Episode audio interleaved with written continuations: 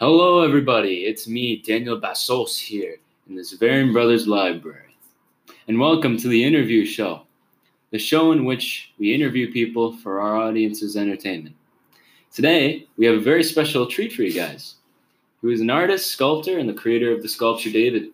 Even resurrected him using Chef Paul's special elixir. Everybody give a warm welcome to one of the most popular artists of the Renaissance, Michelangelo. Yes, thank you. Welcome, Michelangelo. thank you.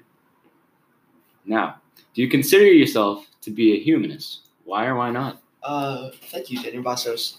Yes, I do consider myself to be a humanist because one of my favorite works was based off of a humanist and how David was supposed to look rational and how in the sculpture shows that he's accepting that he will be going into a fight against Goliath. It also shows that he seems to be concerned in how the majority of non-humanist sculptures would always look confident and like they'd be able to take on anything. But when I created David, I wanted to show that he had some fear and some doubt in him. Uh, I also think that I like to base my sculptures off my humanist beliefs because it shows the truth about what I am. Okay. So, next question. Would you consider yourself a Renaissance man? Why or why not? Yes, I would consider myself a Renaissance man at the time. I was a very well known poet, a great artist, and a great sculptor. The creation of Adam was a big step in my career, led me to become a more well known and looked up to artist.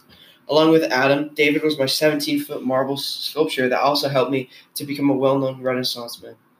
Although it took me two years to create, the Sistine Chapel was well worth the wait and also contributed in many ways to help me become more of a Renaissance man.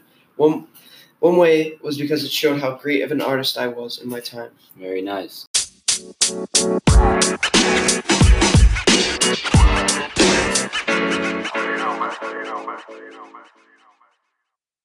What accomplishments are you most proud of and why? I am most uh, proud of the David that I created, as I've said many times before, because it stood about 17 feet high and is made out of a strong marble. With all, with an all-around strong marble, it's a it's a man who looks kind of concerned but also confident at the same time. When I created him, I wanted to be as like look confident that he was going into a fight with Goliath, but you know a little little antsy about it.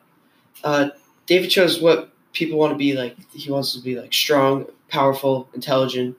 And as a humanist myself, I want to make David represent the humanist part of the world. What everyone wants to, everyone wants to know that like not everyone's so confident they have to have a little bit of fear in them. Overall, David is the ideal man anyone would want to be like, and he would be an inspired figure to humanism.